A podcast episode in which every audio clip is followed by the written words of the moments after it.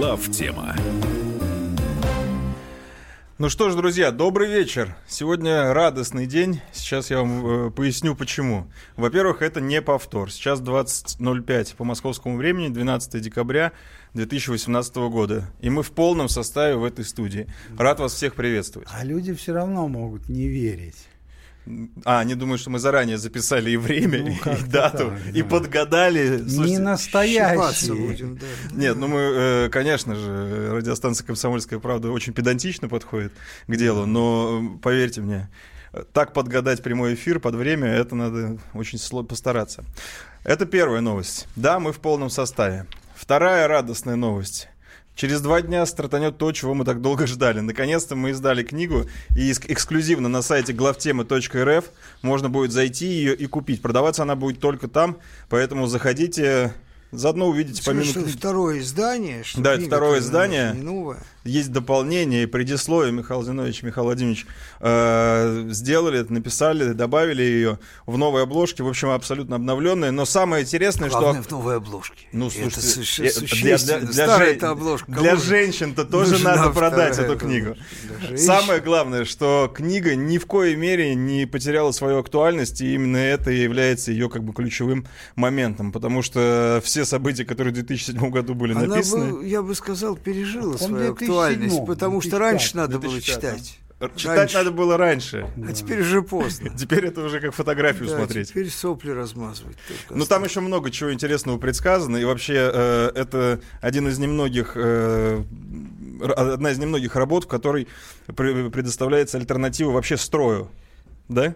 Потому что немногие это могут себе позволить в плане э, проанализировать и Многие, да. немногие. Редкая птица долетит. А- об этих немногих сегодня в программе как раз и поговорим.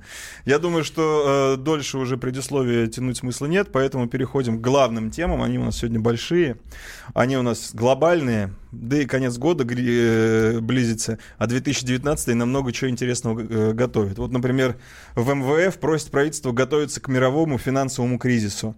Они ожидают резкого падения Вот- цен на сырьевые товары по всему миру в ближайшие годы. Вот об этом мы начнем Что говорить. забавно, мы говорили уже об этом, кстати, здесь, о том, что предыдущий кризис 2008 года, он был какой безумной неожиданностью, потому что весь мейнстрим считал, что этого не может быть, да? Ну, не безумный, не такой, как в 29 Ну, году. как тебе сказать? На самом деле такой же, потому что, э, собственно, мейнстрим-то был крепче. В 29 году никакого особенного мейнстрима-то не было.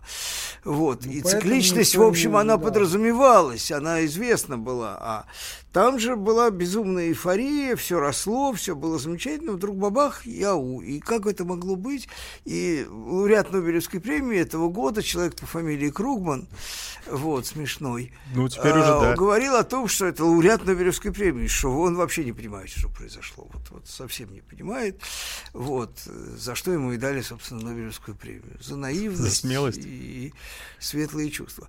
Вот. А сейчас все, все говорят про кризис. Показатели косвенные, прямые, при том, что экономика США в номинально великолепном состоянии, Трамп тут просто требует для себя чуть ли не Нобелевской премии по экономике, говорит, что никогда такой экономики в Соединенных Штатах не было. А тем не менее, весь, то есть то, что называется трампорали, то есть дикий рост э, всех индексов Соединенных Штатов, он закончился, он съеден полностью. Э, То есть рынок ждет кризиса. Даже в стране, где основные агрегатные показатели по экономике неплохие, это Соединенные Штаты. А Европа просто, там проблема простая. Там нечего ждать. Всё Там уже нечего ждать, там уже все есть. Значит, понятно, что если, если ЕЦБ не накачивает деньгами экономику, а он объявил о том, что он перестает... А он и не может. Не может, не может. То непонятно, как они будут э, выплачивать итальянский долг. Итальянский долг не греческий, он Европу обрушит. А самое главное, что все показатели самой здоровой экономики мира, параметрически она самая здоровая, это Германия, они все негативные. Если посмотреть на немецкие банки, то они в предбанкротном состоянии. И Deutsche Bank, и Dresdner Bank, да. Вот. То есть Я сейчас не буду разбирать агрегаты, это для большинства э, зрителей, в общем, скучно и неинтересно, но вы можете почитать просто мнение, начиная от Нью-Йорк Таймс и Wall Street Journal и кончая крупнейшими мейнстримными экономистами, у них есть одно как бы разногласие. 19 год мы пропустим, в 20-м все рухнет, или рухнет в 19-м. Но рухнет уже обсуждение. Не, ну они считают, нету, нету. Вот. Самое главное, что нет объективных источников роста экономики, потому что рост вот Ничего. ну, кризис две- 2008 года преодолен не был. Этот кризис с точки зрения макроэкономической, что такое макроэкономическое преодоление кризиса? Это восстановление равновесия макроэкономического. Оно не было восстановлено, оно было только дико разрушено еще дальше. Ну, то есть они То есть просто залили кризис- деньгами это все. Да, деньгами. То есть низкие ставки и, и дикая эмиссия, огромная, фантастическая. При этом рост долгов, долговой кризис тоже был решен деньгами и ставками, да? Не щелкает. Вот. Ну, представьте себе, если банкротная экономика Италии, э, значит, при том, что облигации итальянские под 1% доходности уходят. Это что надо сделать с рынком, чтобы под 1% банкротной облигации, да, 1%, ну, я объясню, может быть, для тех, кто не очень понимает, что, э, значит, э, доходность – это то, э, за что продаются, грубо говоря, если у вас бросовая облигация, у вас должна быть очень высокая доходность. Если вы помните, когда э, российская экономика там рухнула в 98 году, там было 160% доходности, да. Это было понятно, что это совершенно мусорные вещи, да, вот, потому что там, собственно, дефолт был заложен в То этих есть 160. курс облигаций и вообще оценка рынком экономики данной страны тем выше, чем ниже доходность. Понятно. Но вот когда у вас 1%, это супернадежная А облигация, а 1% это банкротство. такого не бывает в реальной жизни. А потому что люди напечатали столько денег, что их некуда было девать. Да. И хоть один процент вы дохода получите, у вас есть какой-то инструмент, куда вы можете сунуть деньги и получить один процент дохода. Да, а так-то, если вы А так их не вообще некуда а девать, потому что их море. платить. А, это и они тают, тают. Ну деньги. вот. Ну вот, ну, в общем, так вот, я почему про кризис говорю? Он сам по себе даже не настолько интересен, кризис. Интересно, как будут все остальные маразмы, которые существуют в политике и экономике, проявляться в условиях кризиса. Потому что мы будем говорить про маразмы, а не про кризис. Кризис мы расцениваем как некую такую константу, как фон, на котором все это будет Ну подождите, развиваться. Давайте тогда дадим как-то описание этому кризису, потому что восьмой год мы помним. Вот Не, э- ну, грубо этот, говоря- Этот кризис, он как? Это что это? Ну, Ну, он он, он- выглядеть? его невозможно описать, потому что ничего подобного не было. Никогда не было такой степени диспропорции, никогда он не происходил на фоне такого, э, как бы это русским словом сказать, Да есть одно. на, на фоне такой, такой фантастической э, интегральной, э, многовекторной жопы, которая, значит, происходит в политике в первую очередь, да, потому что, значит, э, мировые лидеры, э, значит, то есть вообще политический кризис, он существует везде, практически, причем он очень разный. Ну, может быть, островами отсутствующего пока политического кризиса можно назвать Россию и Китай. Мгм. Вот. Ну, Ну, в Индии, в общем, нет признаков особенного политического кризиса Да такого и приз- признаков политики особенного. особо. Хотя там все время кризис. Потому что в Индии, Не, Индия Индию практикует не надо демократию, а В это вещь, которую в Индии вста- практиковать очень тяжело. В качестве В примера стране, ставить да. Индию не нужно. Не, ну, в качестве примера нет, я просто ради, ради, ради чистоты картины упомянул Индию, потому что это все-таки крупная страна. Вот. Ну, а эти- так, этим ее достоинства и исчерпываются. Ну, кокос. Тем, ну, почему там срут на крупная. улицах? Знаете, Ну, это, достиж- это, Это очень Это сильно облегчает конечно. жизнь, понимаешь? Потому что вот если в у России нас- срали на улицах, я уверен, что политическая стабильность у нас была бы У обеспечена. нас круче бывает. Мой близкий друг, хорошо тебе известный, значит, э, у, не- у него недавно жена умерла э, и похоронен на Троекуровском кладбище. Недалеко рядом могила Немцова. И ходил какой-то человек все время, спрашивал и к ним подошел.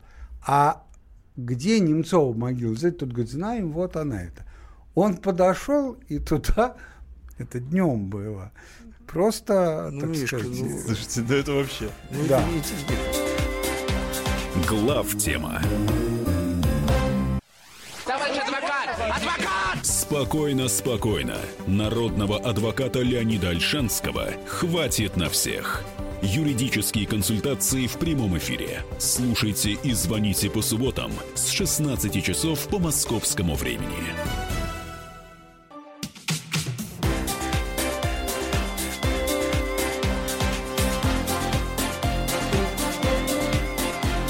Глав тема.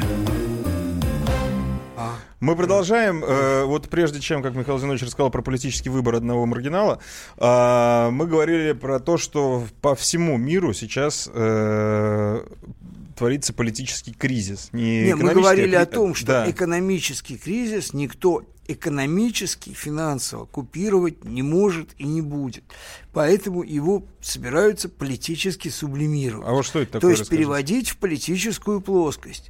Не то, что даже собираются. Может собираться, не собираться. Это нравится, не нравится, спи моя красавица. Да? Здесь оно все будет происходить само.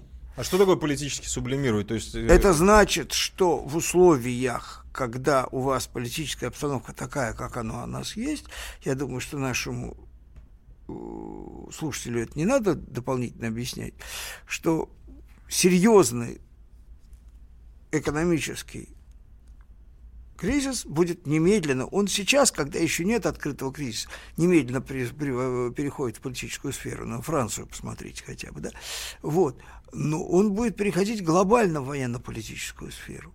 То есть мы будем иметь дело с проявлениями не экономическими, не там не действиями центральных банков, правительств, э, договоренностями, финансовыми соглашениями, торговыми войнами, э, вот, а мы будем иметь дело с э,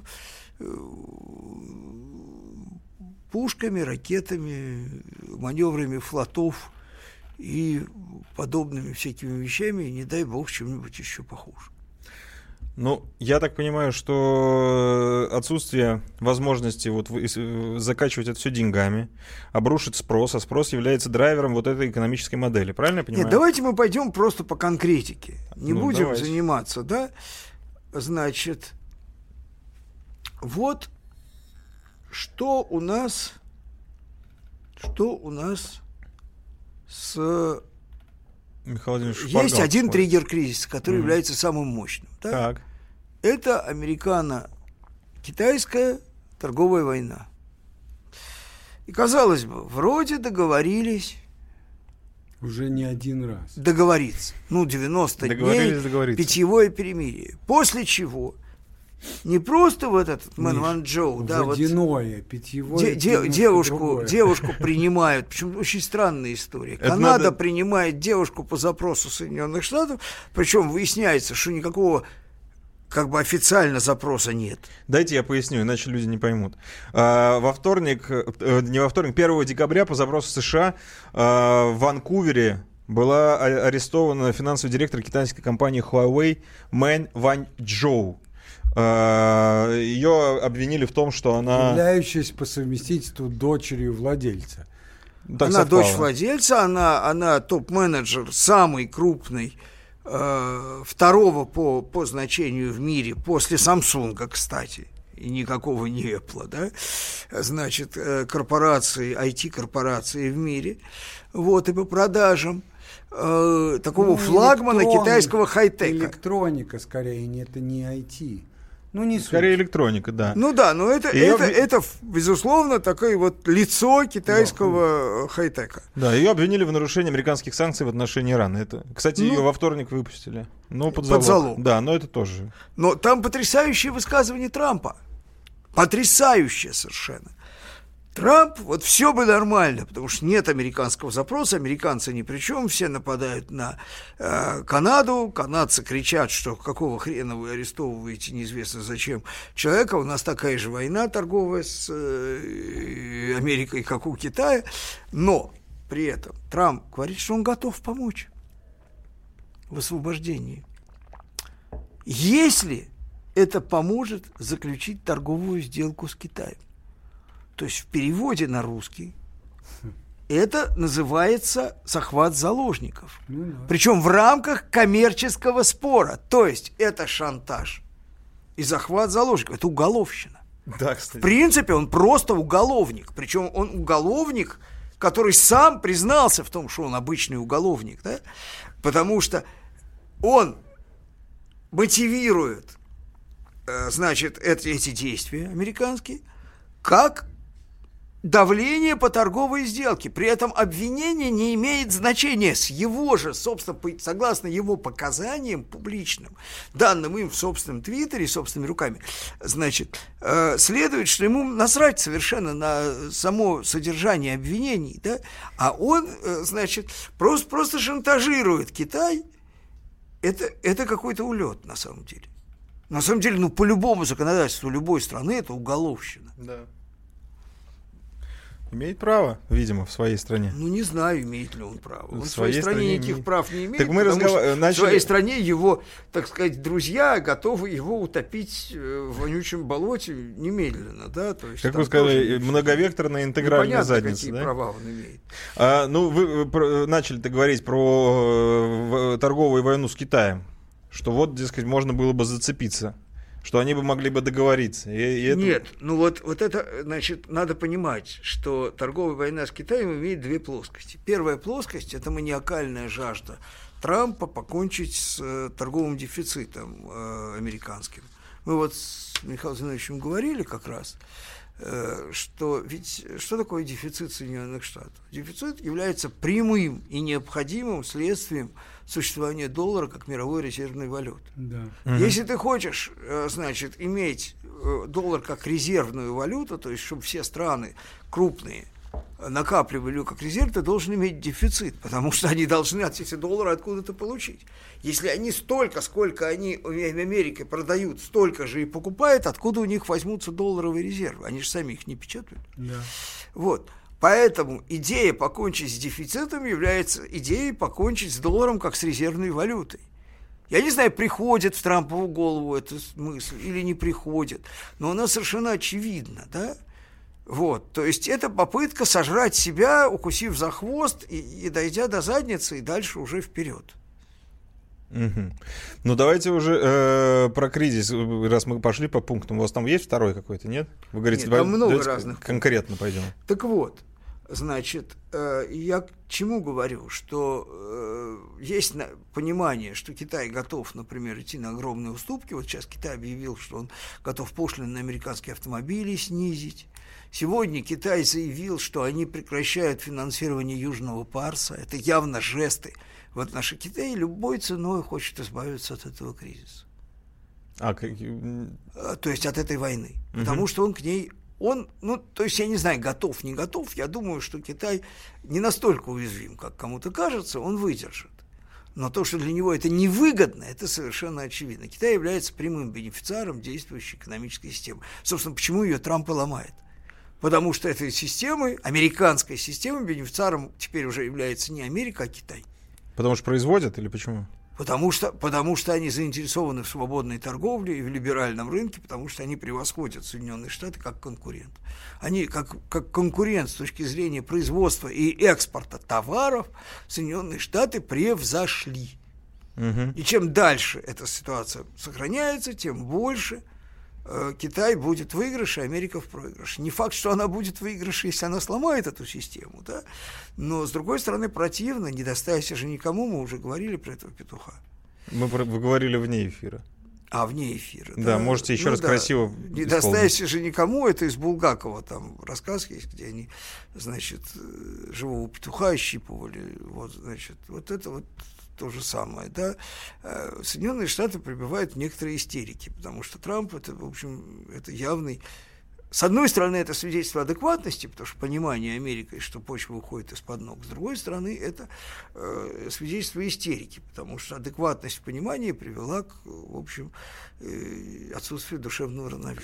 То есть американцы осознанно не могут э, ситуацию исправлять, потому что у них у самих там раздрай, вот это вот э, ин- многоинтегральное, многовекторное. Ну, мы говорили А- об этом, что Трамп пытается реальные существующие неразрешимые проблемы решить простым способом. Шантажом. Ну, том числе. он рубит Гордиева узлы, да? Мгм. Вот. Или лимфатические, я уж не знаю, какие там узлы он рубит, но какие-то узлы он все время рубит. Мишка, я бы хотел тебя послушать. Ну, а, собственно, а, о чем тут говорить? Значит, а, на самом деле исход торговой войны Америки с Китаем – это вопрос важный, но второстепенный. Кризис будет в любом случае. Будет торговая война, не будет. И когда говорят, что он может ускорить, может, я даже в этом не уверен. А, в существовании, э, в близком наступлении кризиса настолько все уверены, что сама эта уверенность уже гарантирует то, что он наступит. Да. А, и а, вот когда было последнее заседание, чего там было, МВФ, что ли, это лучше всего характеризуется – а вот как раз разговор о кризисе лучше всего характеризуется а, названием одной повести Габриэла Гарсия Маркеса, которая звучит так. А, хроника одного убийства, а хроника одного преступления, о котором все знали заранее. Глав тема. The time for empty talk is over. We will make America great again. Это все мы слышали. А что на самом деле происходит в США? Реальные новости, курьезы и события, которые нигде, кроме Штатов, случиться не могут. Как они там за океаном вообще живут? Разбираемся в программе «Не валяй дурака Америка» с Марией Берг и Александром Малькевичем. Слушайте и звоните по понедельникам с 12 часов по московскому времени.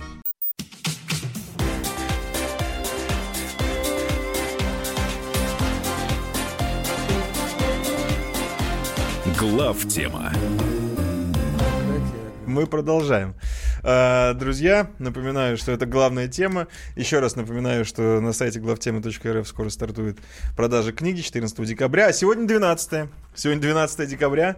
Сегодня День, День Конституции. Конституции. Да, мы вот, э, извините, что сидим, но празднуем э, этот мы праздник. Можем встать. 25 лет нашей Конституции. Ну, вставать не хочется ни по не, причине... Ну, вставать, это все-таки не похороны. Да, не по причине, э, ну вот сейчас мы как раз их организуем, не по причине э, специального недовольства именно конкретно нашей Конституции, а по причине глубокого скепсиса по отношению к тем, собственно, базовым ценностям, на которых эта Конституция построена. Эти базовые ценности, появившиеся у нас в результате развала нашего, значит, бывшего тоталитарного, потом непонятно какого, значит, режима, значит, э, это всеобщая либеральная на самом деле демократия. Вот я бы начал с одной вещи, которая сейчас Миша меня, может быть, осудит, но тем не менее я это делаю совершенно сознательно, в здравом уме и твердой памяти.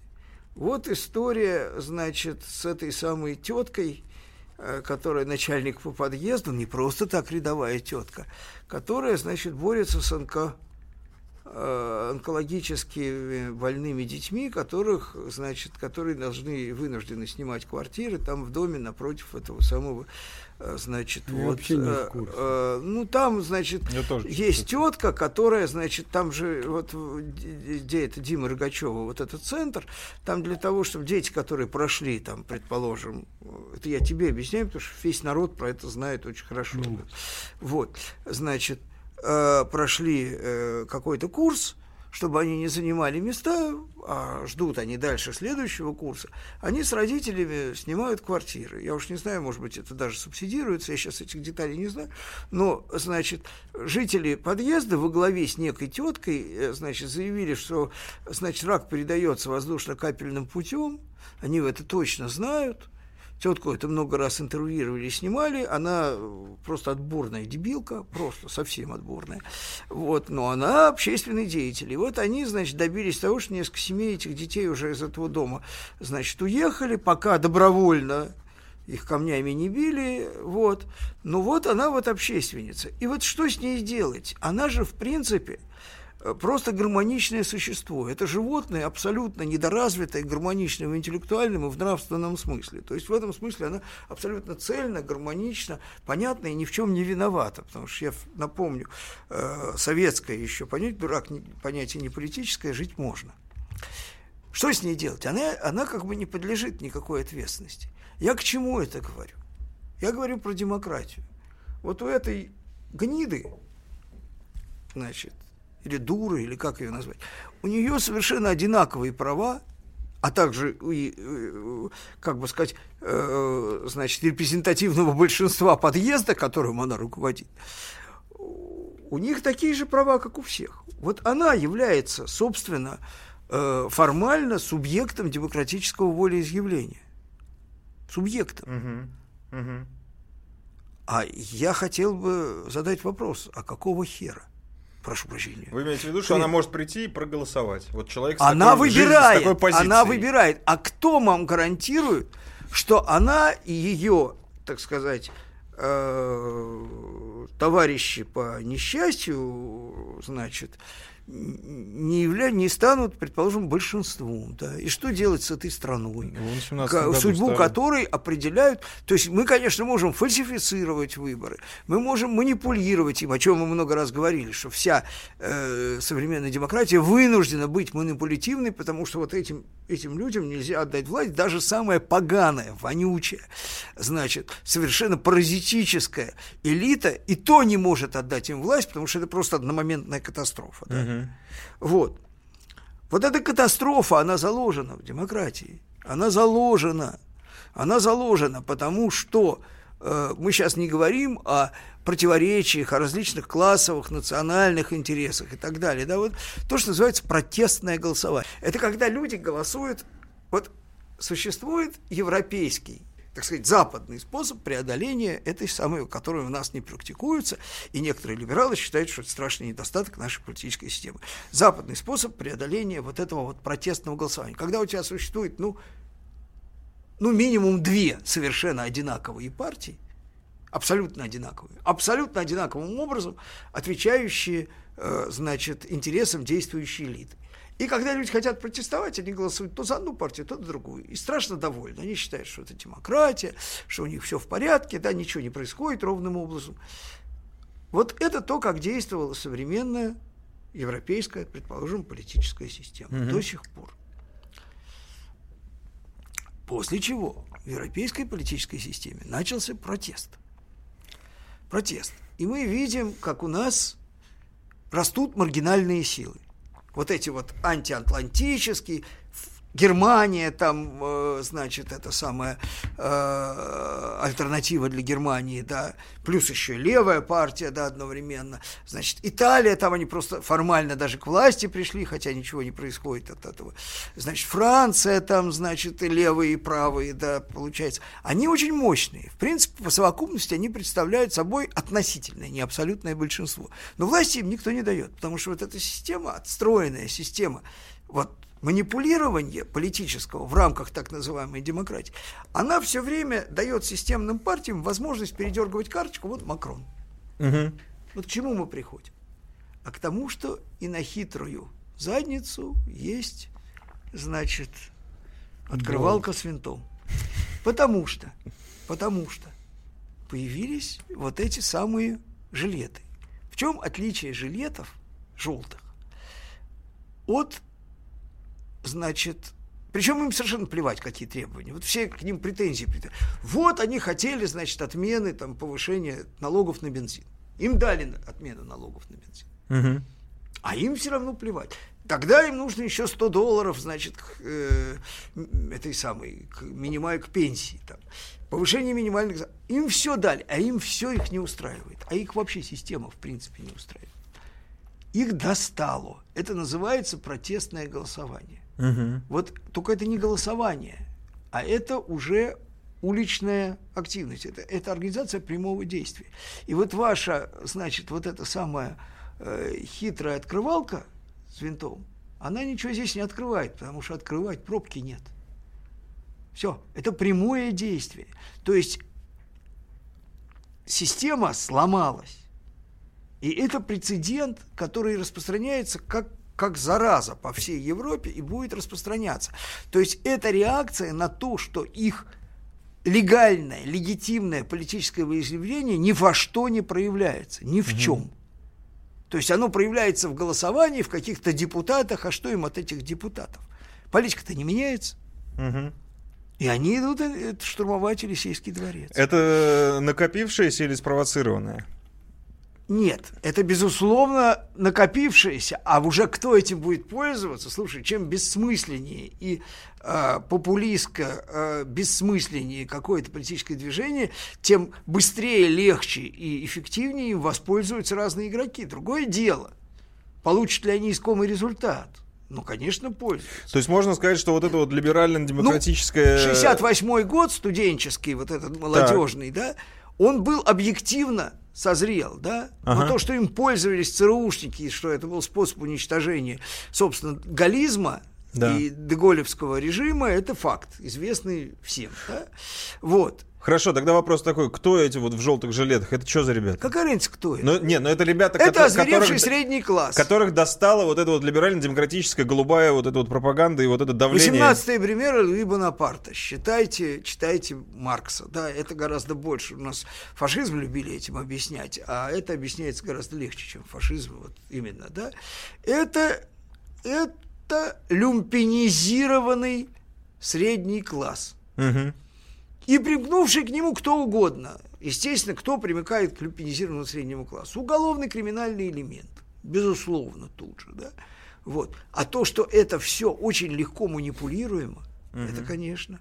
Соединенные Штаты, если раньше они стремились сохранить европейские институты, потому что это были инструменты американского управления Европой, э, Европейский Союз и так далее. У нас кто у нас является самым европейским проевропейским политикам в Европе. Угу. Макрон. Нужен Соединенным Штатам Европейский Союз в лице Трампа? Ну, судя по всему, да, не, да, как-то да, что-то, что-то как-то. Да плевать они на него да, хотели. Что-то как-то, что-то, что-то. Не просто хотели, а максимально возможно реализуют Слушайте, плевать свое это, желание. Плевать это его... еще хорошо. Ну, будем а говорить, плевать. И тоже, тоже, кстати, еще спасибо скажет. Вот. Давайте сделаем небольшую паузу. У нас осталось буквально 30 секунд до ухода на рекламу, а не хочется вас прерывать. А, друзья мои, напоминаю... Ты. Да, напоминаю, что 14 декабря стартует продажа книги. Сегодня я только об этом и буду говорить. Заходите главтема.рф, это место, где можно ее купить. Мы сейчас прервемся на рекламу, потом продолжим. Главтема. Значит, это тебя зовут Гав. Меня. Не годится котенку иметь такое имя. Какое имя годится иметь котенку? Как назвать? Чем кормить? И с кем оставить во время отпуска? День открытых зверей на радио «Комсомольская правда». Каждую субботу 17.05 по Москве в эфире «Вот такая зверушка». Самая живая программа про братьев наших меньших. Советы ветеринара Ильи Середы. Не пропустите.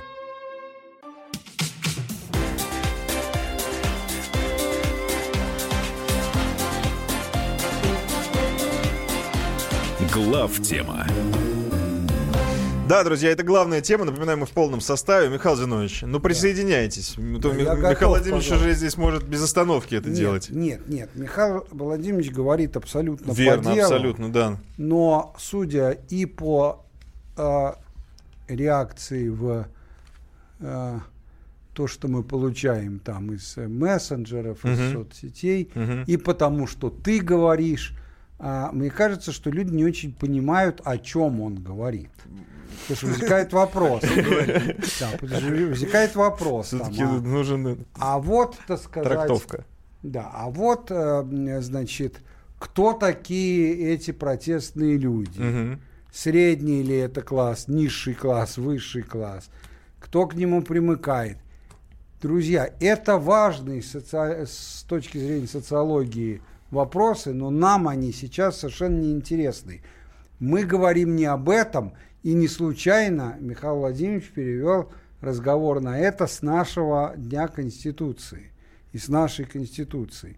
Мы говорим совсем о другом, что последние сто лет в Европе существует совершенно определенный миропорядок. Вот некие, так сказать, устройства базовая, в разных странах разная, но базово одинаковая, которую условно можно называть демократией. А, э, и э, которая основана на определенных представлениях и которая дает довольно неплохие результаты э, и в части стабильности, хотя и были мировые войны за это время, но тем не менее, которая дает очень неплохие результаты в части внутренней стабильности и совсем неплохие результаты в части экономического развития, причем даже не абстрактного, а переходящего конкретно а, в жизненный уровень населения. И вот эти представления, на которых это основано, это представление о том, что демократия – это вот, так сказать, там определенный процесс, всеобщее избирательное право и так далее. А, и, как говорил, не помню кто, Черчилль, по-моему, что демократия – худшие, а, самые неэффективные устройства общества, но все остальные еще хуже. Вот это вот представление. И это представление абсолютно искреннее. То есть считается, что это хорошо, причем хорошо и потому, что справедливо, но главное, потому что очень эффективно. Угу.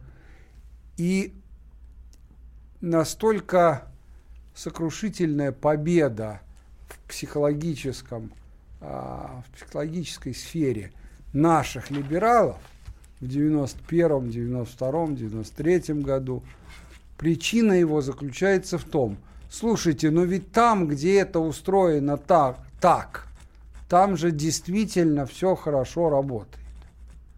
И, кстати, надо сказать, что на тот момент как-то действительно работал. А тогда вот этой вот кредитной истории, когда все за, за, за счет э, она, низких ставок жили, не она было? только начиналась. Она только начиналась еще тогда. И никто не видел за ней, за деревьями лес. А, вот. Да. Тогда всем Но я в данном случае опять говорю не про кредитное, я говорю не про экономику, я говорю про демократию. Угу. И Леонтьев говорит про демократию.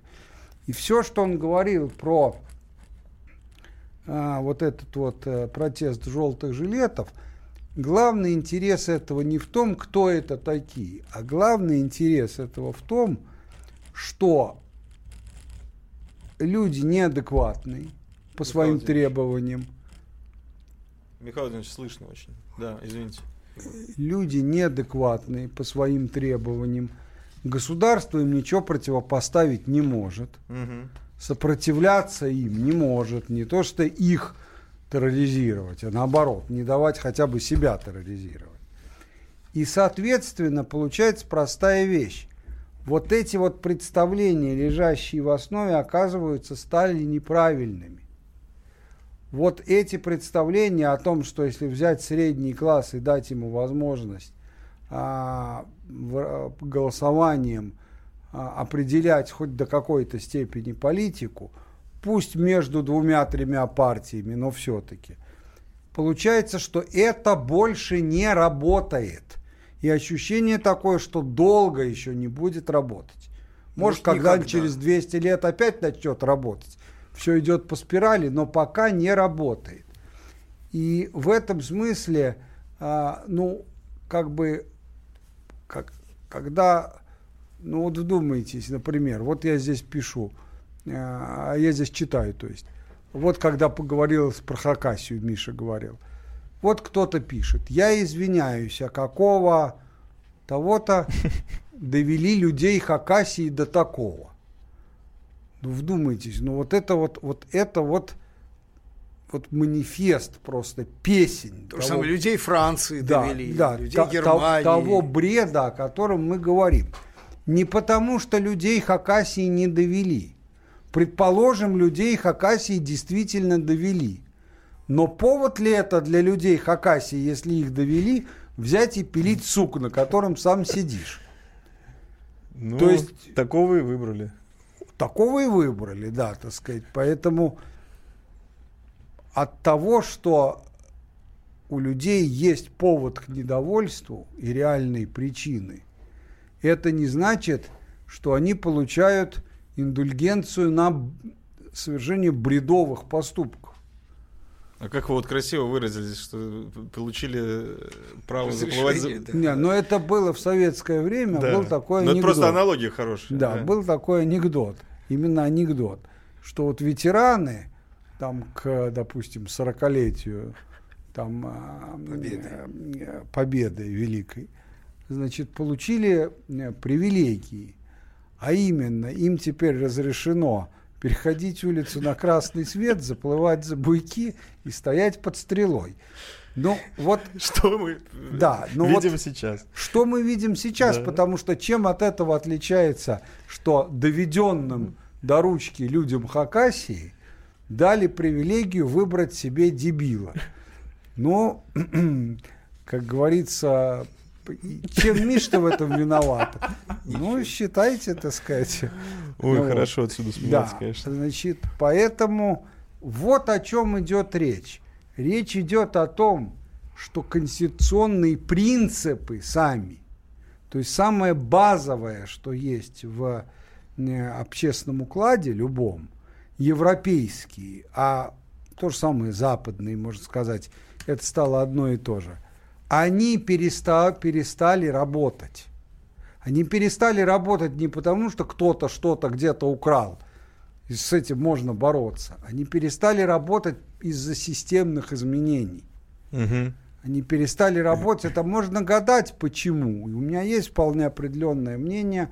Оно такое же у тебя, оно такое же у Миши и у всех единомышленников нашей Третьей империи, что не может быть никакой демократии, когда субъекты демократии, то есть те, кто голосует, не являются абсолютно строгими единомышленниками, обладающими очень жесткими представлениями. с точки зрения целей, не с точки зрения средств их достижений. Да, жё, нет, да. конечно, жесткие действительно дают по морде каждому проходящему на улице, естественно, а жесткими в смысле, что имеющими очень одинаковые взгляды на жизнь угу. общественную, имеющие очень высокую мотивацию, то есть готовые отдать вплоть до собственной жизни за то, чтобы так было, э, которые абсолютно лишены мотивации в виде украсть и купить там 27-й Мерседес. И вот тогда такие люди могли бы быть субъектами демократии но боюсь, что в современном мире и в Европе, и у нас субъектами демократии, в том числе в Хакасии, являются не совсем такие. Ну, вы, собственно, эту концепцию в книге «Третья империя» описывали. Если она, как бы, конечно же, сейчас, вот на сегодняшний день кажется э, немножечко такой абстрактной, но точно так же в 2005 году события в Украине, которые вы описывали, выглядели абстрактными много чего тогда выглядело абстрактно. То, что сейчас выглядит, выглядит абстрактно, ну, друзья мои, пожить надо и увидеть, потому что сколько Михаила Владимировича Леонтьева обвиняли в том, что ну когда же, вот вы нам сказали, типа, еще в фильме «Большая дырка», что доллар рухнет. Когда же это произойдет? Вот бой, бойтесь слов своих. Что будет кризис. Ну да. и где ваш где кризис? Ваш кризис? Говорили доллар люди в 2008 надо, году. Да, здесь, так сказать, пролонгированное разочарование. Да? Но я не говорил, что он рухнет. Я говорил, что это в микрофон только. В рамках да, в рамках действующей финансовой системы долларовой доллар, естественно, является единственной приемлемой валютой. Но и в рамках данной системы рухнет система. А, да. И мы, мы смотрим на Трампа. Ведь все, что, о чем мы говорили, что писано в этой книге, что мы говорили вне книги, о том, что будет распадаться глобальная система, что глобализм мертв, об этом же теперь говорит Трамп. Он не просто говорит, он делает, он делает ровно то, о чем мы говорили? Это, это значит, что кто-то Сам. Третью империю все-таки перевел на английский язык. Либо он наш шпион и читает по-русски. Друзья, мы выбирайте лучший вариант. А, сейчас будет реклама, потом новости, потом вернемся.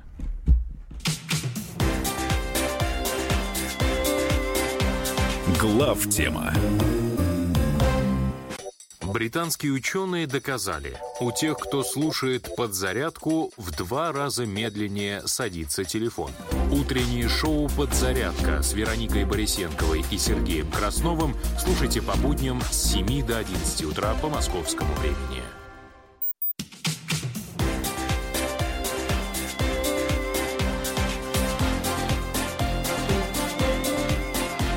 Глав тема. Это главная тема. Мы продолжаем. Напоминаю, что сегодня мы в полном составе. Для тех, кто только что присоединился, есть и такие. Хочется э, объявить радостную новость, что с 14 декабря на сайте главтемы.рф стартуют продажи книги «Третья империя», второе издание э, с дополнением, с предисловием. В общем, все как надо, все красиво. Заходите. С С чем? С картинками. Картины, кстати, вот нет. Но обложка новая. Это для, для дам, для прекрасных дам, которые... И для визуалов. Вот, пожалуйста. Картина, обложка тоже новая. Заходите. Это что-то такое. Э, заходите, главтема.рф. Продажи с 14 декабря. А мы продолжаем. Мы продолжаем. Э, закончили мы на обсуждении Конституции, которая основана на демократических приз, э, признаках. И к чему это все летит. Перешел немножечко на конкретику, да, Давайте, когда да. мы говорим о Европе.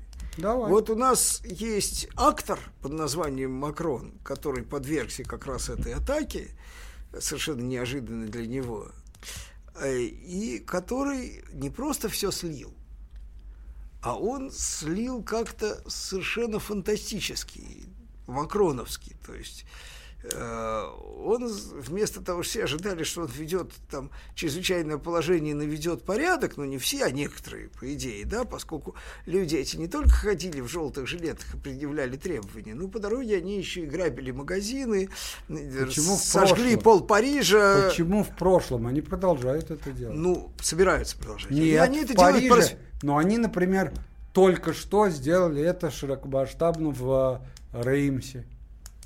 Ну, они по субботам в основном. А суббота еще не наступила. Вот, сейчас у них студенты, кстати, вышли. То есть студенческие профсоюзы подумали, что, блин, э, как бы они упускают инициативу и вывели под какими-то тоже такими же интересными предлогами кучу, значит, детей, значит, на улице, то есть э, ну, догоняют, пытаются догнать. Так вот, но что сказал Макрон? Он ввел чрезвычайное социально-экономическое положение. То есть, что он сказал, что экономика в полной заднице, что социальное положение нетерпимое, задается вопрос, а кто, собственно, до сих пор это социальное положение формировал? То есть он, э, значит, выступил в роли интерфицерской вдовы, и теперь совершенно понятно, что после этого он уже их бить не имеет никакого политического и морального права. То есть он слился полностью. Да он и не мог. Ну, человек... Ну, бог его знает. Ты он посмотри не мог, мог передать него. власть кому-нибудь, там, ну, министру пидорас дел. конченый. Ну, что тут говорить о нем? Ну, мы сейчас не обсуждаем его, э, значит, э, сексуальные качества. Мы политические обсуждаем. Я про политические. Вот. Ну, так вот. А, понял. Э, значит, так к чему это я говорю? Что в условиях кризиса, которого пока еще нет, когда все эти желтые жилеты вылезут на улицы Европы, мы должны иметь в виду, а какие политические лидеры в Европе способны проявить, ведь о чем речь идет? Вот, вот мы говорили, что эти маргинальные партии, которые имели относительное большинство, вот в Германии, например, да, они никогда не могли бы в, де- в рамках действующей системы, ну или никогда, практически никогда получить реально в силу возможностей и механизма политической системы получить реального легитимного мандата на власть. Но никто легитимного мандата не встретит. Мы знаем, что во Франции, например, большинство поддерживает желтые жилеты. Но для такого рода, для организации прямого действия даже большинства не нужно. Нужно крепкое активное меньшинство – но крепкое. Да. И оно, безусловно, сделает свое дело, как большевики в России, если им не противостоит никакая дееспособная власть. Абсолютно а теперь точно. скажите мне, где угу. вы в Европе видите дееспособную власть? Вот где, где угодно. Ни одного политического лидера, способного брать на себя риски, ответственность, который имеет какую-то волю. Вот в свое время Виталик Найшуль сказал правильную вещь. Легитимная власть, которая это та власть, которая имеет право стрелять в своих. Это не значит, что она в них должна стрелять. Ну, это значит, что да. она имеет право. В случае, если это правда необходимо, это сделать. Да? Угу. В Европе нет близко даже ни одного политического деятеля, который имел бы легитимное право стрелять в своих. То есть всякие, все существующие европейские лидеры это люди, которые имеют одно легитимное право – обосраться. Угу. И они других... им пользуются, главное.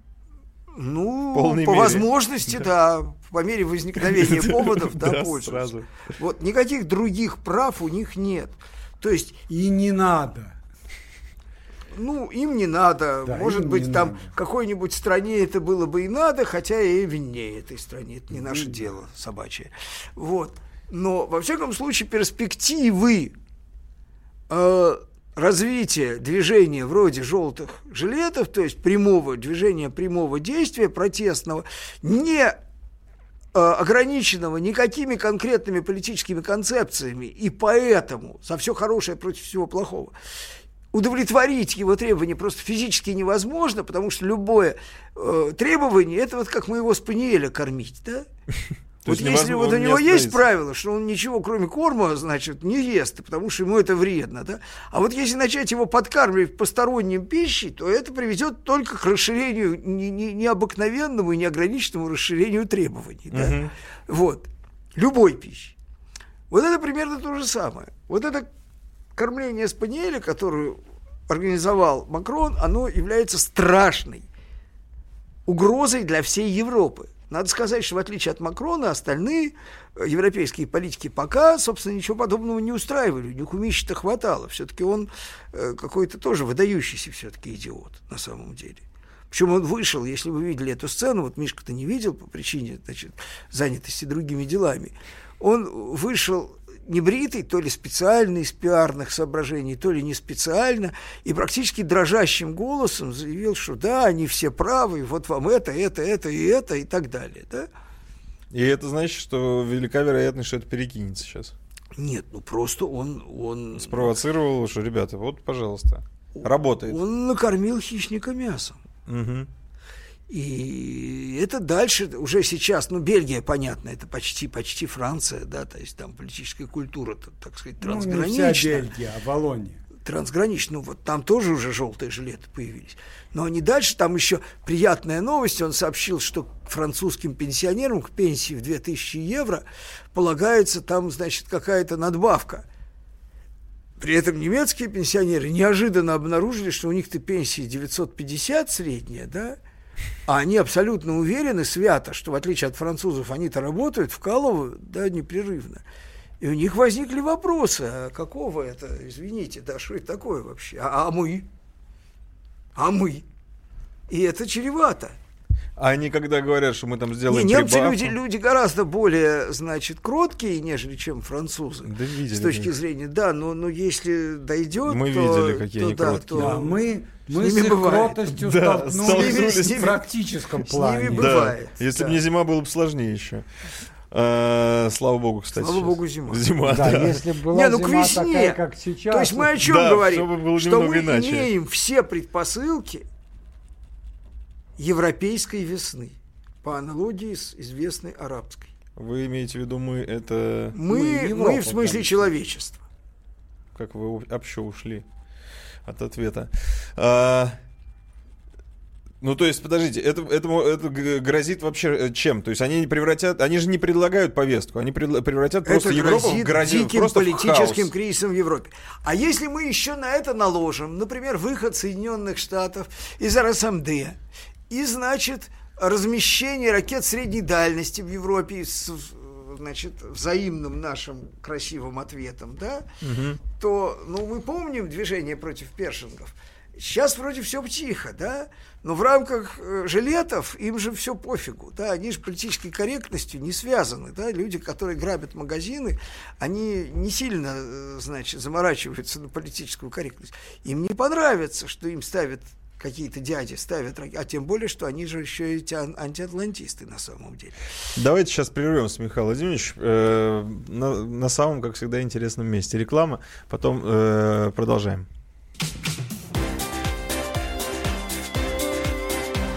Глав тема. Бутылка «Шато Марго» 1787 года. 225 тысяч долларов. Феррари 250 Теста Росса. 1957 год. 12 миллионов долларов. Картина Ван Гога «Портрет доктора Гаше» 1890 год. 80 миллионов долларов. Есть вещи, которые со временем становятся ценнее. Но информацию лучше получать оперативно. Слушайте темы дня по будням на радио «Комсомольская правда».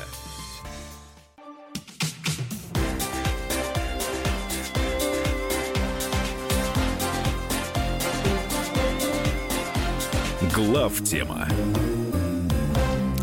Мы в эфире, друзья мои, и продолжаем. Да, все, что вне эфира, оно вне эфира. Все, что было в Вегасе, остается в Вегасе. Если Вегас сам остается вообще, еще надо тоже под вопросом это поставить. А, говорили о том, что, значит, в Европе это все грядет. Михаил Зинович, мы к вам переходим, да потому вот. что вы, самое интересное все время, вот, э, как говорится, вне эфира, оно иногда даже заплескивает сюда. Да, я хочу вам сказать следующее. Опять же, что для нас с вами интересного в вопросе о том, в какой из европейских стран раньше эти желтые жилеты снесут власть и настанет полная анархия? Это если бы мы собирались завоевать Европу, что, на мой взгляд, сейчас не очень хорошая идея. Не то время. Да, не, да, да, так не сказать. та Европа. Не та Европа, не то время. Не та Европа. Котировки не те. Да, да, то есть это в такую лотерею я играть не хочу, призы, дерьмо. Вот, так сказать. Так вот, а, что я хочу вам сказать, что это нам могло бы быть интересно. Но так нам это все имеет десятистепенный интерес. А интересно нам другое – вот когда у нас начнется движение желтых жилетов, или не желтых, а каких-то еще, так сказать, вот, то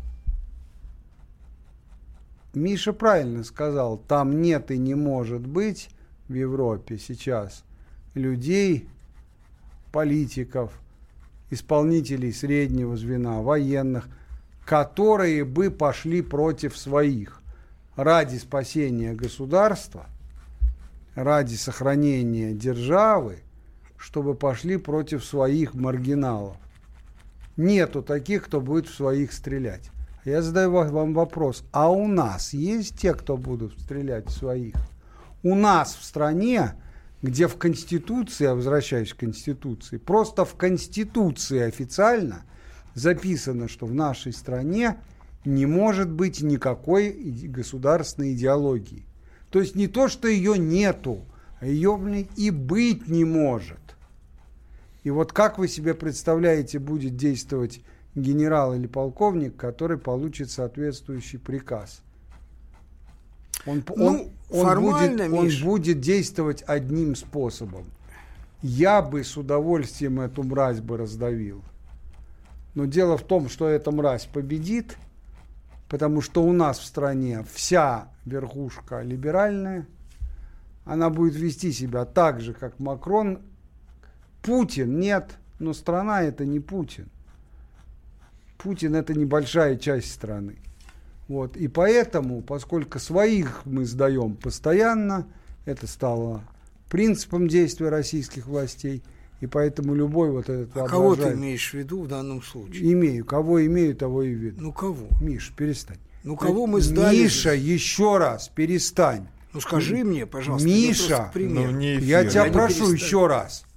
Перестань. Когда я говорю, я говорю. Нет, я хочу тебе просто, чтобы ты Еще сказал. Раз. Именно ты не сказал, буду, Михаил а не я. Ну, не мучайте, Михаил Зинович. Не, не буду я его. тебе ничего говорить. Сейчас я говорю, да, а по... не с тобой диалог веду. Вот.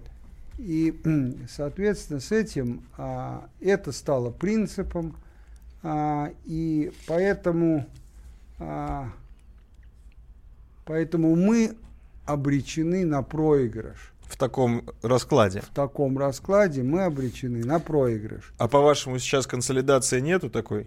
Ну, то есть сейчас э, вероятность желтых жилетов у нас Э, велика. Велика, да. вы это сказали. Ну, мы же говорили обо всем в контексте кризиса. Кризис к нам относится не в меньшей степени, чем к Европе, может быть, даже в большей, потому что он означает как минимум падение цен на сырьевые товары. Это вот с чего мы вообще Потому начали? что кризис – это падение спроса. Это резкое падение спроса, а значит, отсюда и падение цен. Вот. Так что это к нам имеет самое прямое отношение все-таки. Хотя мне все-таки кажется, что Путин это значительная часть страны. И э, я не очень понимаю, кого так прямо мы, мы сдали. Мы много раз говорили, если речь идет о той же Украине, и о Новороссии, и о, значит, э, Востоке и так далее, мы много раз говорили, что тезис о том, что сдали, он, в общем, имеет право на существование, но ни в коем случае не бесспорен, потому что есть другого рода соображения и аргументы, и ты сам много раз говорил, что здесь все не так однозначно, да? Значит, мы говорили про другое. Мы говорили про то, что ситуация, значит, э, ведь собственно, мотором мировой конфронтации являемся не мы. Мы за все хорошее и доброе, да? Мотором конфронтации являются наши, так сказать, западные партнеры. И, значит, проблема, э, как всегда, заключается в том, мы об этом тоже много раз говорили, что экономически к долгосрочному противостоянию с экономическим давлением мы готовы плохо. Плохо. Это слово готовый комплимент тоже, по-моему. Готовы плохо давай не будем усугублять, да, ну вот, вот я мягко выразился. Да. Вот, потому что экономических предпосылок для э, конфронтации с так называемым Западом совокупным э, у нас нет. У нас есть некоторая надежда, так сказать, развести э, ситуацию, учитывая, что э, на Запад есть некоторый Восток. Угу.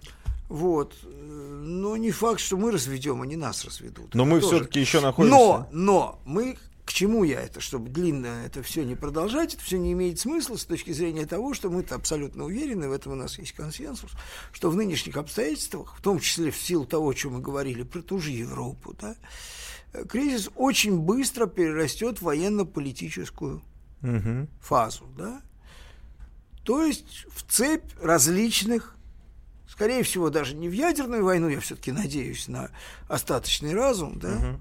э, акторов политических, а в э, серию различных э, локальных, э, значит, серьезных там стычек, да. Чтобы списать убытки. Относительно локальных. Да? Ну, не чтобы списать убытки, а потому что по-другому быть не может. Потому что если у вас ситуация абсолютно напряженная, если у вас все полито керосином, и вы начинаете кидаться спичками, то у вас загорится керосин. Не потому что вы хотите его поджечь, а потому что в ситуации, когда мы описали спичками, вы кидаться будете точно, угу. вот, то он, конечно, загорится. А дальше ты уже будешь заниматься керосином, да, а не э, ну, понятно, остальными не проблемами текущими, да, потому что Политика он тебя будет, э, грубо говоря, за ноги кусать. Огонь. Mm. Вот. Э, с этой точки зрения это для нас счастливая на самом деле возможность избежать столкновения в том виде спорта, в котором у нас то есть... неподготовленные э, чемпионы. Да? Ну, то, то есть, есть вы имеете в виду, что э, в наших интересах э, побыстрее проскочить экономическую войну и перейти уже... А не, нас никто не спросит. Э, ни в чьих интересах военно-политическое противостояние. Это довольно больно. Угу. Вот, но э, если уж э, смотреть просто на наши шансы, да, дело не в интересах, дело в шансах то там у нас шансы есть. В силу совершенно фантастических обстоятельств мы в военно-политической сфере представляем собой очень серьезную, действительно, единицу, да? А в экономическом смысле мы... Не представляем значит, единицу. Да, в силу э, капитальных усилий предотвратить э, экономическое развитие нашей страны, которые э, неустанно, неустанно, собственно, и достаточно э, последовательно э, предпринимаются нашими властями экономическими, они его и предотвратили, собственно, они...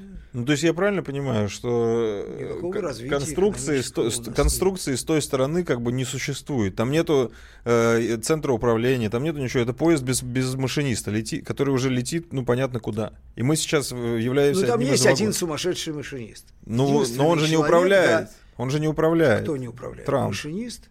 Но ему не, не дают ну, управлять. не должен быть управляем, на то он машинист. Он управляет поездом, а не поезд им управляет. Ну вот сейчас выглядит наоборот. Он не управляем, конечно. Нет, он сам по себе не управляем, но он сумасшедший. Угу. Он сумасшедший машинист. Но он машинист. Он, значит, способен дергать рычаги с выпущенными глазами, делать какие-то действия, совершать, да, потому что он-то деятельный, в отличие от Макрона, это же не Макрон. Макрон пассажир, а тот машинист. Так, Макрон так и запишем. чемодан. А, Макрон даже чемодан. Друзья, давайте сейчас ненадолго Он сам себя объявил чемоданом. Он изображал из себя, может, быть, носильщика, да? Но оказался чемоданом. чемодан. Слушайте, до каких экзистенциальных штук мы докопались, что Макрон изображал носильщика, оказался чемоданом и сам себя вынес. Ну что же, неплохо. Это всего лишь 21.27. Впереди еще полчаса. Друзья, далеко не уходите. Новости, реклама. Потом вернемся.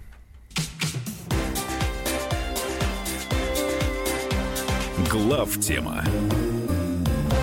Садомиты, извращенцы, моральные уроды. Они повсюду.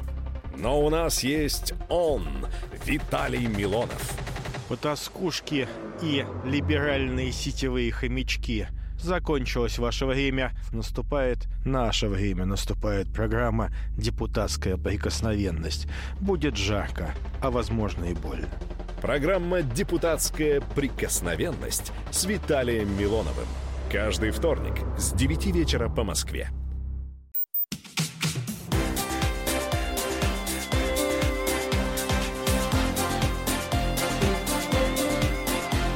Глав тема. Друзья, мы продолжаем. Еще раз скажу, что главтема э, Третья империя с 14 декабря на сайте главтемы.рф. И я думаю, что сегодня мы уже успеем даже взять интерактив. Поэтому э, взять телефонные звонки 8 800 200 ровно 9702. Дозванивайтесь, присоединяйтесь к нашей дискуссии. А сейчас э, надо как-то вот выводить эту тему уже из области э, такой европейской абстракции ближе к нам. Потому что все, ну, мы поняли уже, что в 2019 году грядет кризис. Мы поняли примерно его конфигурацию и примерно э, многовекторную интегра- интегральную задницу, которая очень плавно наступает на нас. Это я цитирую. А, что это значит для нас, внутри нашей страны, что будет происходить? Потому что 2008 год мы помним, а Михаил Владимирович сказал, что этот кризис можно измерять, э, как в попугаях, 2008 годами. То есть он будет больше, серьезнее, масштабнее и глубже. Что это для нас значит? Не, он просто будет кризисом. Ну, 2008 тоже, ну как-то... Он не был кризисом. Не, был- а, не вот. был кризисом. Тут был... Он не- был кризисом в течение нескольких недель, пока американцы не включили станок и не заявили, что они поддержат все банкротные структуры в частном бизнесе, Мгм. практически их, по сути, национализируют. Сейчас такого не будет. Сейчас... э, Нечем, это- да, нечем, нечем, все. То есть... э, Да, пылесос выдохся денежный. То есть они будут ждать и смотреть, как это все рушится? Нет, они будут э, думать, что все идет правильно до того момента, когда все рухнет, а потом начнут воевать. А пот- Вот, собственно говоря, в, в три, в три строчки вся программа уместилась.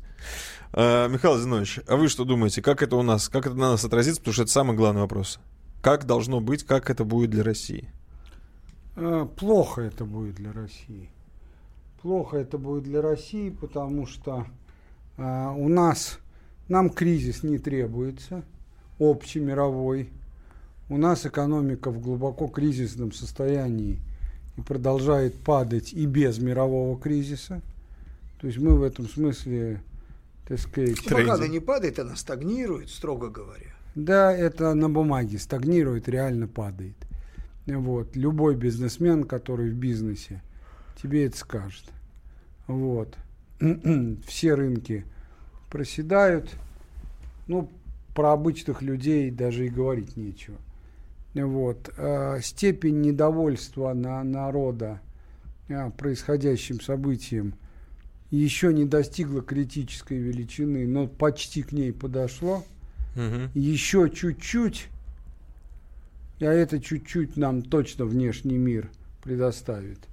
Еще чуть-чуть, и как бы а, люди будут готовы к массовым беспорядкам. А вот по-вашему, по-вашему, э, субъективно абсолютно, потому что я понимаю, что вопрос такой непростой.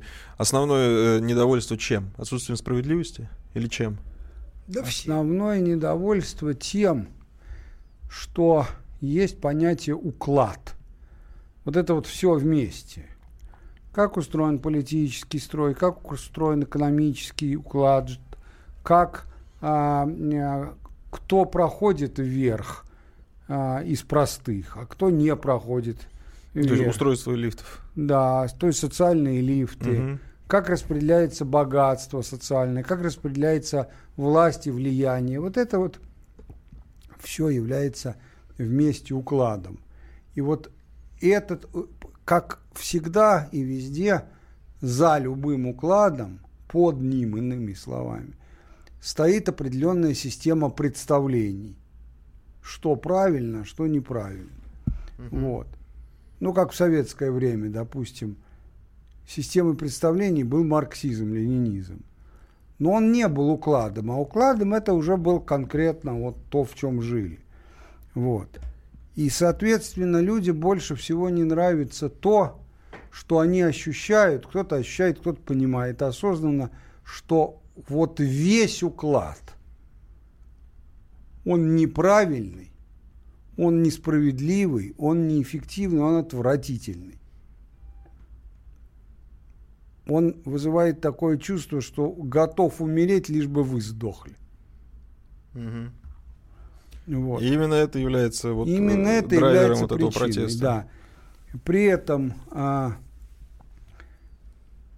можно сколько угодно хвалить Путина. Я, в принципе, сам поддерживаю его править в основном большую часть его политики, не всю. А, и считаю его весьма нерядовым лидером – а, но никаких оснований считать, что наш Путин может хоть каким-то образом не то чтобы приструнить, не то чтобы к ногтю прижать, а хотя бы просто, просто ограничить нашу либеральную вот эту всю мерзоту, которая и составляет основную часть политической элиты – никаких оснований считать, что он к этому готов, у меня нету. Но вот чем эти могут быть отличаться от того, что было? Потому что, в принципе, все дезавуированные лидеры либеральные, которые пытались раскачать, у них были шансы действительно ну, качнуть хорошо. Лидеры? Мы же, так, говорим, мы же специально отвечу. говорили про да. жилеты. Так да? либеральные лидеры ничего не раскачают. Либеральные лидеры раскачают только бунт против них. Да, так и произошло, по сути. -то. Так не произошло, но так произойдет. Нет, их да. будут бить первыми, но это, это самая неинтересная часть э, прогноза, да? Ну а что, вот. вы говорите, это будут жилеты, то есть это будет... Э, диз... ну, жилеты, то есть деструктивный протест. Ну деструктивный ну, вот, протест без единого центра. Ну, центры, они могут быть плавающие. В конце концов, кто мешает такими центрами быть э, группы влияния э, иностранные, заинтересованные в дестабилизации России? Может и так быть вполне. Центр найдется, понимаешь, если у тебя есть горючая масса, еще раз говорю, и ты бросаешься спичками, Э, в чем смысл э, бессмысленности конспирологии? В том, что всегда кто-то, кидающийся спичками, кидает их куда-то. Да? Но поскольку кидаются все, то э, найти в этом какую-то единую последовательную волю невозможно по факту, да? потому что действует очень много разных факторов. Да? Э, все русские революции имели значит, одним из элементов своим иностранный заговор смуты, революции и так далее. Да, либо напрямую в открытую, да, вот, если мы возьмем первую русскую смуту, имеется в виду 17 век, начало, да, там просто конкретно работали товарищи поляки, да, там и так далее. Вот, а они сапогами работали, топали громко. Угу. Вот, вторая русская смута э, имела, понятно, что с русской э, либеральной оппозицией, то, что называлось прогрессивным блоком, работало английское, французское посольство напрямую, работало задолго до начала там, Первой мировой войны. Вот, это люди, которые подрывали внутренний строй своего основного союзника военного в процессе того, как союзник осуществлял свои союзнические обязательства, что является, конечно, скотством, но это, собственно, в политике совершенно бессмысленный термин, да, навсегда скотство, по большому счету. Но ну, это либо скотство, либо наивность, одно из двух, да. Вот. Третье, ну, вы сами видели, это все на наших глазах происходило, 91 год. Вот. И самым пассивным, самым ничтожным и самым действенным элементом в этом процессе это были протестные массы. Угу. Вот они что, кем-то управлялись и регулировались там? Э, как это у нас называлось? Межрегиональной депутатской группой, что ли? Ну, Смешно. Ну, смешно. То есть Вот. создавали массу статистов. Да, да, при том, что ну, на самом деле, все-таки я бы не согласился с Мишей в одном. Э, Уровень э, готовности населения России слить собственное государство по сравнению с тем же 91-99 годом, с одной стороны, и уровень и способность, собственно, власти, реально власти, не около властных структур, да, сопротивляться такому сюжету, он разительно отличается от того, что мы имели э, во всех предыдущих русских смутах, поэтому есть все основания рассчитывать, что э, в момент, когда уже все станет ясно, э, власть способна проявить твердость и волю, да, в отличие от того, что мы говорили про Европу, и понятно, что разница существенная. То есть у нас все-таки Макронов нет, да? Вот. А, Это, это важно. И, и- У нас Макронов нет. Но если уж использовать французские примеры, но у нас и Наполеонов нет. Ну, бог его знает, не надо преувеличивать. Мы же, ты же Наполеона рассматриваешь э, с точки зрения исторической легенды. А что он и как он себя э, чувствовал и проявлял непосредственно до момента, э, когда он стал Наполеоном, в том смысле, в котором мы это слово Не, я понимаем. имею в виду в одной простой вещи. Внес большой вклад в а, теорию и практику артиллерийского боя тем, что направил, развернул орудие с картечью против бунтующих толп. В Хочу Тулоне- тебе в Тулоне. заметить, что у нас эффективно. даже жалкий Ельцин э, с орудиями с картечью отметился, если ты считаешь это... Ни хрена он не отметил. Ну, а кто стрелял по э, Куда парламенту? Куда по которому, собственно, и стрелять-то было особенно не надо. Вот, но тем Это не не менее то. стрелял. Ну что, что значит? Что Вот значит? Конкретно значит. танки на мост и стрелял, если ты считаешь это проявлением политической воли, то он просто является чемпионом. Никакая это не во воля. всяком случае. Воля это когда кровью заливают. А чем они заливали? Ничем, мочой. думаешь? Ну, какой мочой? Миш, ладно. Ну там реально, ну сколько было людей, столько, столько больше нельзя порешить, чем на месте находится. Это трудно. Извини. Если их там мало, что ж тебе специально сгонять туда, что ли? Ну, в общем, у вас, Миха- Михаил Владимирович, не такая радикальная позиция, как Михаил Зинович. Нет, я То есть- считаю, что, что, что э, э, Миша, собственно, совершенно сознательно и, возможно, даже правильно мотивированно ситуацию утрирует. Или, в общем, ну, в общем, он ее сгущает. Все не так плохо, вот, с этой точки зрения. Плохо другое. Плохо, что реально никто ни к чему серьезно не готовится. Если исключить вариант, о котором я много раз говорил, что наша власть настолько умна и настолько тонка, что все происходит совершенно конспиративно, и что в кустах сидит, ну, не рояль, рояль здесь вряд ли является достаточным инструментом, ну, какой-нибудь хотя бы миномет.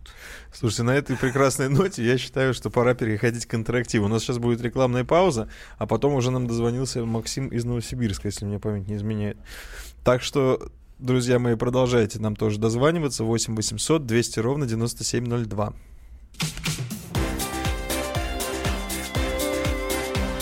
Глав тема.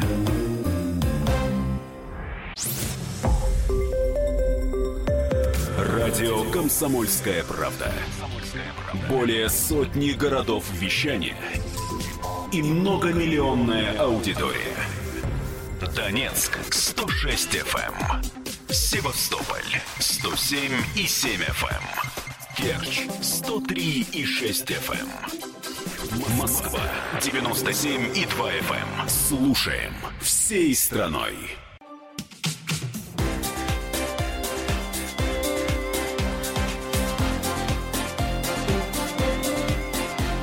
Глав тема. Мы продолжаем. Э, Максим из Новосибирска, здравствуйте. Здравствуйте. Здравствуйте, слушаем вас внимательно. Здравствуйте. Вопрос. Ну, я, конечно, больше согласен с Михаилом Зиновичем что политический строй в стране не изменится. Если хотели изменить, изменили в 2014-2015 году на Крымском референдуме на основе, так сказать, Крымского консенсуса.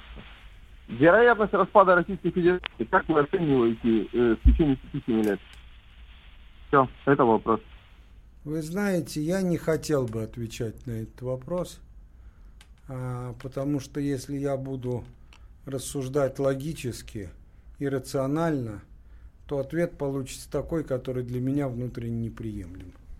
Угу. Поэтому я просто надеюсь искренне, что Господь не допустит, и что во главе нашей страны встанут люди, ну или имеющиеся изменятся, это не имеет значения, у которых будет достаточно воли, чтобы покончить со всеми тенденциями отвратительными, которые есть сейчас – и начать настоящее имперостроительство. Я бы добавил одно, что вот вы говорите о распаде, да, то есть вы э, имеете в виду так, тот алгоритм э, краха государства, который продемонстрировал СССР, да? Но совершенно не обязательно, что алгоритм будет заключаться в территориальной распаде. С этой точки зрения, кстати, ну, поскольку уже это, это уже было, то, э, в общем, сделано довольно много в области административного, государственного и кадрового, значит, э, строительства, что тут как раз, э, ну, это, это угроза, которая, которая купирована в силу в силу ее изученности, очевидности и, значит, прощупанности, да, а все может получиться, может совершенно э, то, о чем мы говорим, те же самые желтые жилеты, совершенно не, например, во Франции. Они никаким образом не являются инструментом сепаратизма и распада Франции на там существующие там э, дистрикты какие-то, да, ни, ни в коем мере, да, но это не делает ситуацию проще и лучше никак, mm-hmm. да. Вот унитарная структура может взорваться, не распадаясь на части, да. Вот. Хотя это, в общем, всегда наиболее такая простая форма, значит, регионализация протестов и так далее. Вот.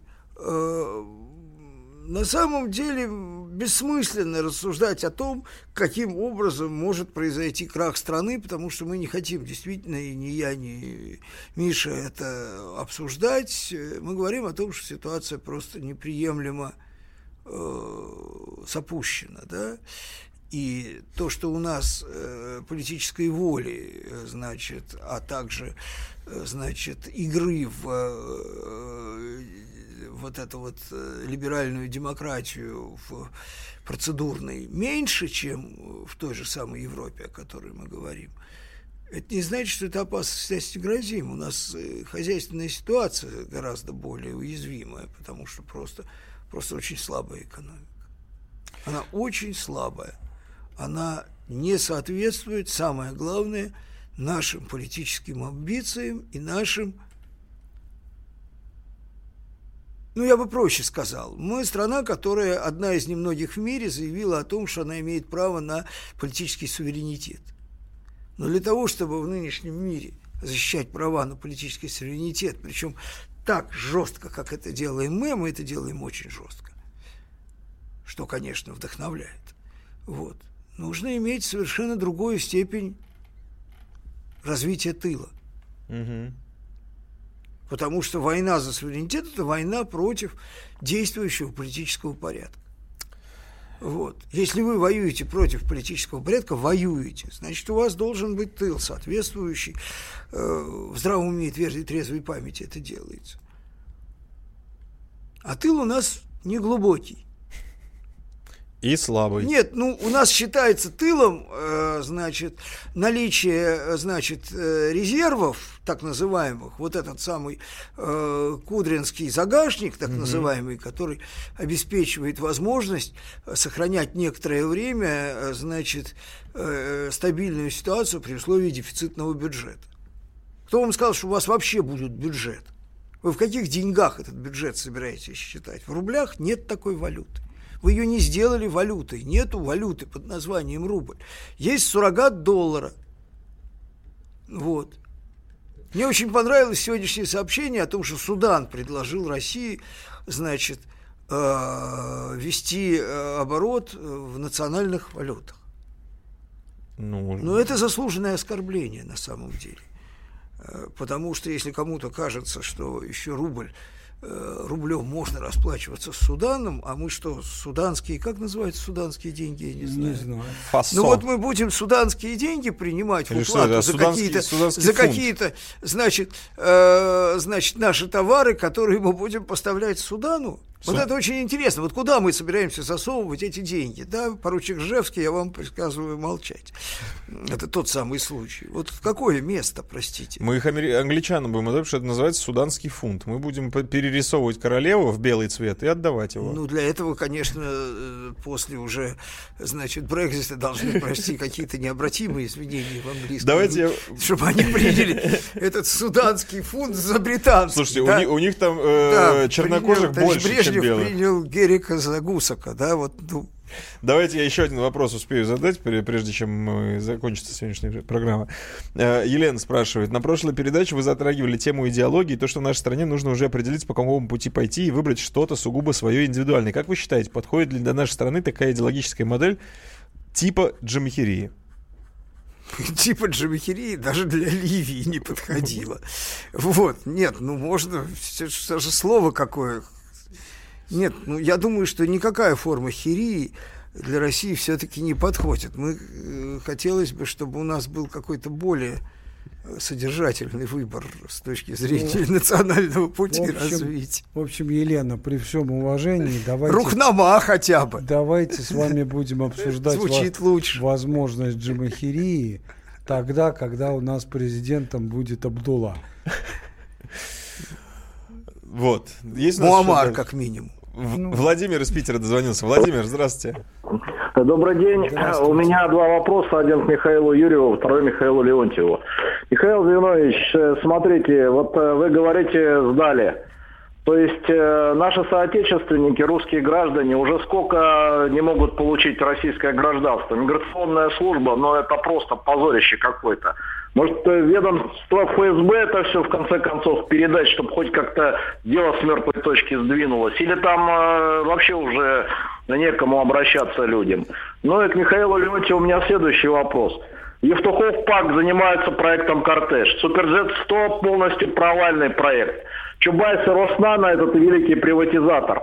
Скажите, пожалуйста, кто же вот этих менеджеров так называемых назначает? Евтухов, который левой водкой торговал здесь в Петербурге. ПАК его оруженосец. Ну сколько можно терпеть эту мерзоту, которая к Единой России вроде как прибилась, и теперь ее танком не сдвинуть? Как это вообще все это возможно? Ну, Очень лаконично вы исполнили. Можно вас- Лаконично, да, можно- но очень, я бы сказал, даже не лак- лаконично, а локально. У меня нет сугубых знаний о технических характеристиках проекта «Кортедж», чтобы позволить себе э, вот такого рода пафос, да? Только быстрее, Вот. у нас не так много времени. Ну, да. ну, ну, так ну, я тем более no comment. э, Хорошо.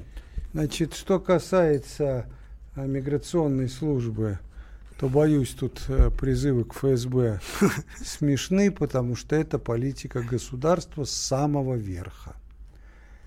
Да, те люди, которые наши соотечественники, которые русскоговорящие, русскокультурные, а многие из них вообще этнически русские, даже по паспорту, и которые хотят попасть в Россию и стать российскими гражданами, не говоря уже о том, кто является представителями русского мира, их просто, конечно, предали всех. Им сознательно делаются всякие, чинятся препятствия. Аргентинцу какому-нибудь получить российское гражданство несоизмеримо легче. Или мексиканцу. Поэтому это и это решение гораздо более высокого уровня. Это, на мой взгляд, есть одно из проявлений того, о чем я говорил, что у нас сложилась традиция всех своих сдавать. Вот. А, На самом деле, Мишка, это не политика самого верха, потому что президент много раз и совершенно, на мой взгляд, искренне говорил об обратном. Это идеология, Это которой правильно. якобы у нас это, нет. Это правильно, только он говорил об обратном. Только говорить, ну, почти. А потому что это идеология. Потому что говорить, ну, там, почти говорить народном, в народном выражении, это не мешки ворочать. Самая живучая идеология – это идеология, которая встроена в мозг без какого-то его явного кодифицированного управления. А это идеология, вот эта вот кудринщина, да, бюджетная. Завязано. Что, о чем речь идет? Когда мы говорим... Михаил Владимирович, все, уходим Ну уже. да. На самом, как всегда, Ну горячем. да, Да, ну, да. Друзья мои, еще раз спасибо вам э, за внимание. Рады были втроем сегодня с вами встретиться. Главтема.рф с 14 декабря заходите, покупайте книгу Третья империя. Наконец-то дождались. Все, хорошей вам всем недели. До свидания. Глав тема.